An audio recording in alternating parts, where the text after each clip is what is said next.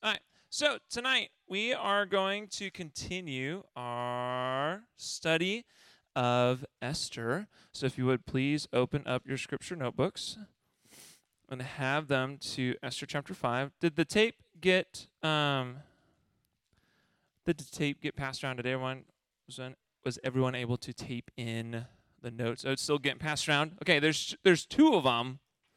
Should should be getting passed around. Hopefully you get it. Just tape the notes section into um, where you normally would take notes. So I already pre-taped mine in.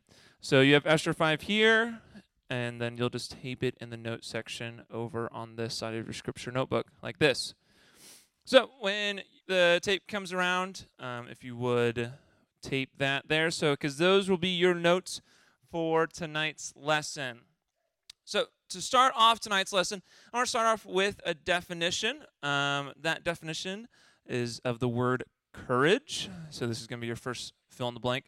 Courage is defined as the quality of being able to act bravely under difficulties or in the face of opposition. Of in the face of opposition.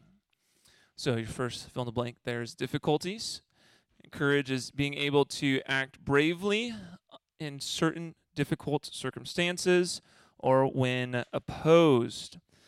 So, when you think about courage, you think about this definition, you think about uh, maybe you're at school and uh, maybe some of the people that you eat lunch with, they start making fun of somebody. And uh, the courageous thing would be to stand up for the person that they're making fun of, right? To tell them that, like, hey, it's not cool to um, demean people, to it's not fun or it's not cool to um, put people down at your expense. In fact, God calls us to encourage others and not put others down. And so it might take courage or bravery to act in that situation when you could face opposition from those other people sitting at your lunch table.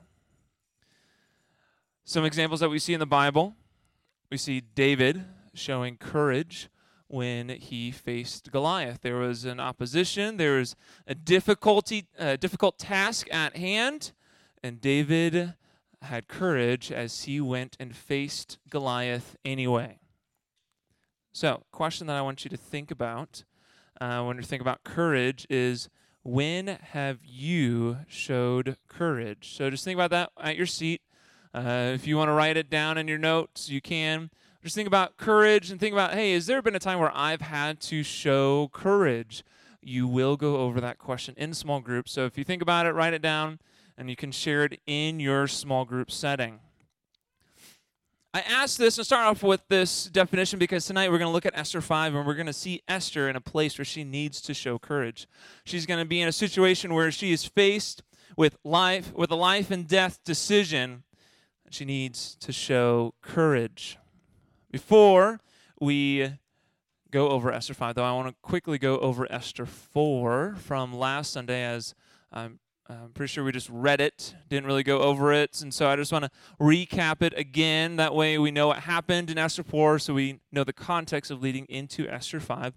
So in Esther 4, we see four, we see three main things and then two main verses. First thing we see is that Mordecai and Esther learn of the decree that the king has sent to destroy all the Jewish people in Persia. And then we see that uh, the fact that Esther has not appeared before the king in 30 days, and anyone who appears before the king without being summoned gets the death penalty unless the king extends the gold scepter, which allows that person to live. It's this big staff, this gold scepter, and basically it's saying, hey, even though you've not followed my commands, I'm extending grace to you or I'm showing favor to you and you may request something. And so that's what that means by extending the gold scepter. It's this big thing that they hold on to and they can extend it and it's, it's a sign that shows I'm showing you favor and grace that I'm not going to basically kill you. I'm going to allow you to approach me.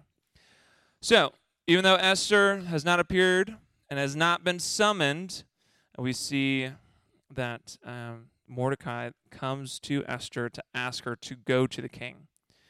And Mordecai says this uh, verse in verse 14 that is really the theme of the book of Esther. It's where we get our series um, name from. In verse 14, the second half of that says, Who knows, perhaps This is Mordecai speaking to Esther. Perhaps you have become to have come to your royal position for such a time as this. That's your next blank. Time as this. And so we've talked about many times of God working in the background, God being sovereign, God being in control. And this verse highlights that, that uh, for such a time as this is showing that God has orchestrated these things to pass. And then later we see Esther and all the Jews in Susa fast from food and drink for three days um, before she approaches the king. Esther asks Mordecai to fast and then she and her servants will also fast and for have all the Jewish people in the fortress of Susa to fast as well before she approaches the king. And and then she says, you know, after the fast that she will go to the king even if it's against his command. She has this famous line at the end of verse 16. You know what? If I perish, I perish.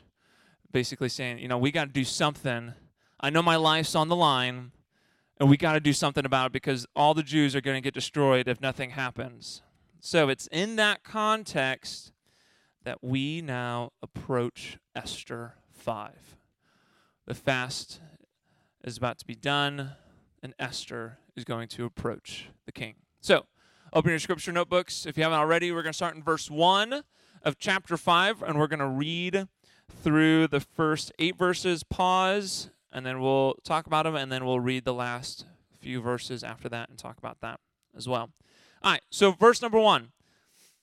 On the third day, so the third day of the fast, after that, Esther dressed in her royal clothing and stood in the inner courtyard of the palace facing it. The king was sitting on his royal throne in the royal courtroom facing its entrance. As soon as the king as soon as the king saw Queen Esther standing in the courtyard, she gained favor with him. The king extended the gold scepter in his hand toward Esther, and she approached and touched the tip of the scepter. What is it, Queen Esther? the king asked her. Whatever you want, even to half the kingdom will be given to you. If it pleases the king, Esther replied, may the king and Haman come today to the banquet I have prepared for them. The king said, Hurry, get Haman so we can do as Esther has requested. So the king and Haman went to the banquet Esther had prepared.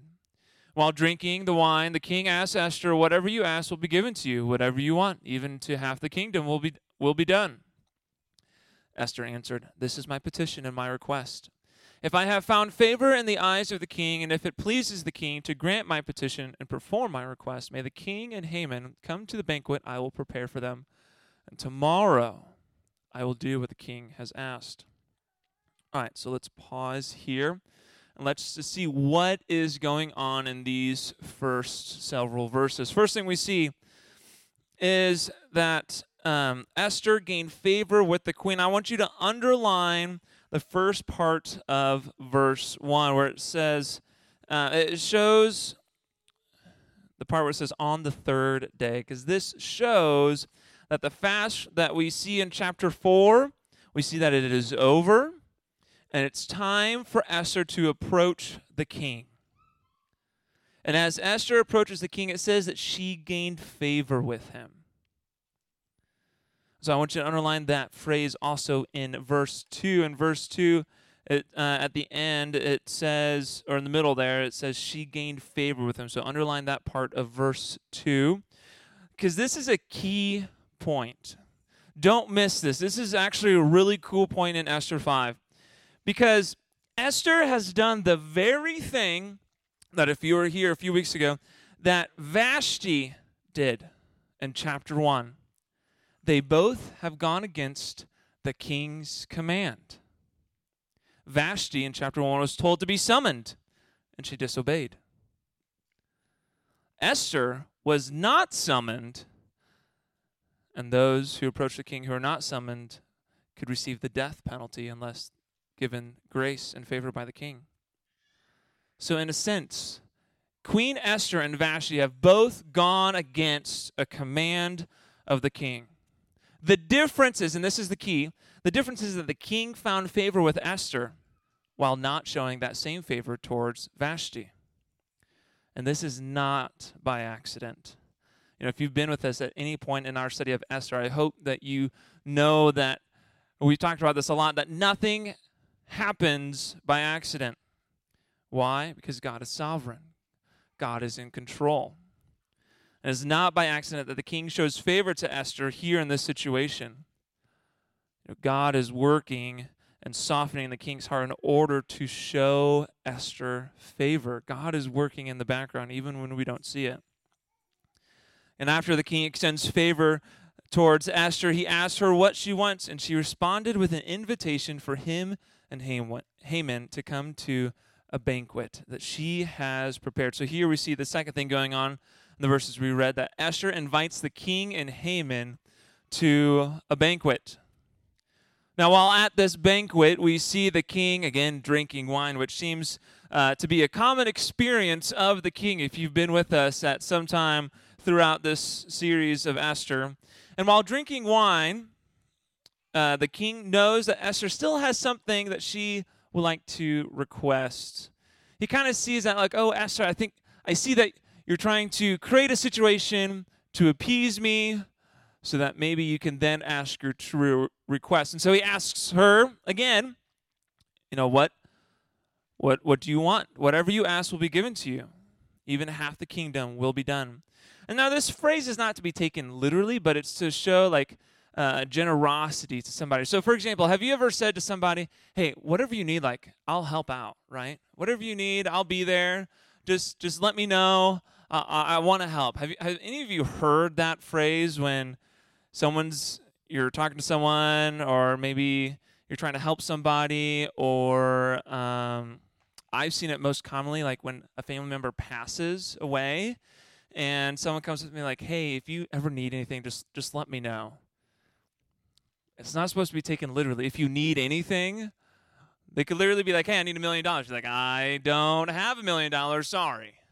It's it's it's a it's a phrase that is supposed to show more generosity. Like, "Hey, I'm willing to serve. I'm willing to help um, if needed," um, but not to be taken literally of like anything you need or whatever you need, because sometimes those are uh, impossible to fulfill if they ask something ridiculous. So it, this phrase is not supposed to be taken literally, but to show the king's generosity. And so, what does Esther respond? She responds and invites the king and Haman to a second banquet. So she still has yet to reveal her true request, but it says in those verses that it's at this second banquet that she will actually tell the king what's really on her heart. So some of you might be asking, you know, why two banquets? Why not ask the king the real request at the first banquet, or even when he asked the questions the first time? Now, it could be that she's trying to get the king to show even more favor toward her when she reveals her true request. Could also be that maybe she's a little anxious. Think about it. She just approached the king without being summoned, Maybe she's a little anxious and wants some more time and doesn't know how the king's going to react. We really don't know. But what we do know, and this is something we've talked about all series so far, is that in the time between the two banquets, God is at work. He is sovereign, He is in control of the situation. So let's continue reading Esther 5 to see what happens between the two banquets. Well, we get to see a little bit of what happens, and we'll finish what happens in between the two banquets uh, next time uh, we study Esther in a few weeks. So pick up your scripture notebooks, back up verse 9 of Esther 5, verse 9. That day, Haman left full of joy and in good spirits. But when Haman saw Mordecai at the king's gate, and Mordecai didn't rise or tremble in fear at his presence, Haman was filled with rage toward Mordecai. Yet Haman controlled himself and went home. He sent for his friends and his wife Zeresh to join him and then Haman described for them his glorious wealth and his many sons, and he told them that all the, how the king had honored him and promoted him in rank over all the other officials in the royal staff. What's more, Haman added, Queen Esther invited no one but me to join the king at the banquet, and she had prepared. And I'm avi- invited again tomorrow to join her with the king. Still, none of this satisfies me, since I see Mordecai the Jew sitting at the king's gate all the time his wife Zeresh and all his friends told him, Have them build gallows 75 feet tall. Ask the king in the morning to hang Mordecai on it. Then go to the banquet with the king and enjoy yourself. The advice pleased Haman, so he had the gallows constructed. All right. So, That's how chapter 5 ends. But let's see what's going on here in these last few verses of chapter 5. I want you to underline verse 9, the second half of verse 9, where it says, Haman was filled with rage toward Mordecai. So that's at the end, um, closer to the end of verse 5, there, or verse 9 there, rather. It says, Haman was filled with rage toward Mordecai. I want you to underline that. Because it's from there that we see that Haman is filled with anger because of Mordecai. So anger is that first blank. See, Mordecai goes home and he brags to his family and his friends about all his wealth, his status in the kingdom, and the fact that Queen Esther has only invited him and the king to two banquets. But even though all of this Haman has, he is still not satisfied. Why? Because of Mordecai. Note in verse 13, underlined there where it says that Mordecai is sitting. It says sitting, not bowing, not showing respect, not showing homage like other people would have, but it says it's sitting. From here, we see that Haman, even though he has everything he could ever want, he is not satisfied because of how one person views him, because of how one person reacts when he walks by, because he sits and doesn't show him honor. Here we see the second point that Haman's satisfaction comes from how people view him. Haman's satisfaction comes from how people view him. See, as Haman is complaining and throwing a, a pity party about Mordecai, his wife and his friends, they basically tell him, you know, if you're unhappy with Mordecai, you're the second most powerful person in the in the kingdom. Why don't you just kill him the next morning? And that way you can go to the banquet that Esther's hosting and you can be happy. You can have joy. You don't have to worry about this Mordecai that's bringing you down. Just just kill the guy if he's really bugging you that much. And we, what what does it say? It says this plan pleased Haman. Look at that last verse in your scripture notebook. It says it pleased Haman, and so therefore he had the gallows constructed. So therefore, this is the last thing that we see in this chapter is that Haman builds gallows to hang Mordecai on. And this is going to be really crucial to note for the rest of the story because those gallows are going to be very much present in the upcoming chapters of Esther. Now, I want to note a couple things with these gallows. So these gallows aren't the gallows that we traditionally think of. When we think of like gallows being hung on, um, this is going to be very simple. Everyone knows what this is. Hangman, yes. You think of someone and uh, or a word, and if you don't get it right, you've hung the man, right? Very simple, basic. Most of us, when we read the English word gallows, we usually think of something wooden structure that people hang or are killed on. They they're hung to die. Now, this is not what is happening here. Okay? Historians that have studied Persian history, um, they don't. Death by hanging has not happened yet. They haven't formed this practice yet. But rather, what would happen is that um, Persians, they would kill their enemy or kill somebody, and then they would hang or impale, this might get a little graphic, the bodies, and then the other arm's kind of coming out that way. Um, they would impale the bodies on a like a large stake.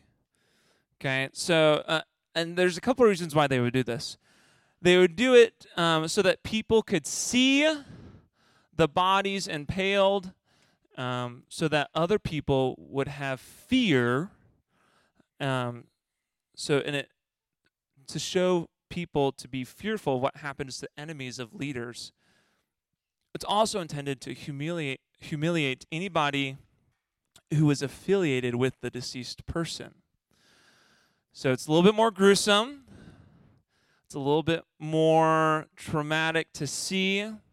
But this is what it's being talked about when it's talking about gallows. I know it's the same English word as what we think of this, but if you look into the history, you look into the context of it, it's really talking about they're going to kill somebody and then their dead body will be impaled outside of the city or somewhere for all to see. And that's what Haman plans to do to Mordecai.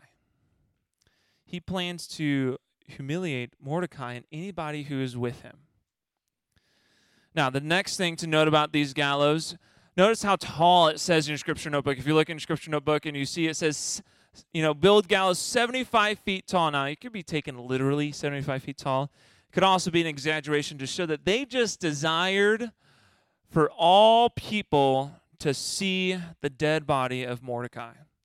Hopefully, you see more and more this hatred that Haman has towards Mordecai and the Jewish people.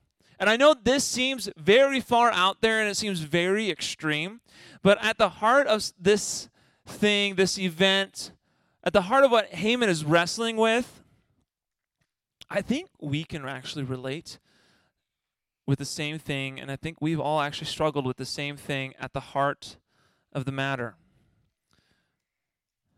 because I'm going to ask these questions and we're going to close with this before we go into small groups. We're going to try to relate this. Think about it. Who's someone in your life that annoys you that you would like to get rid of in that moment in time?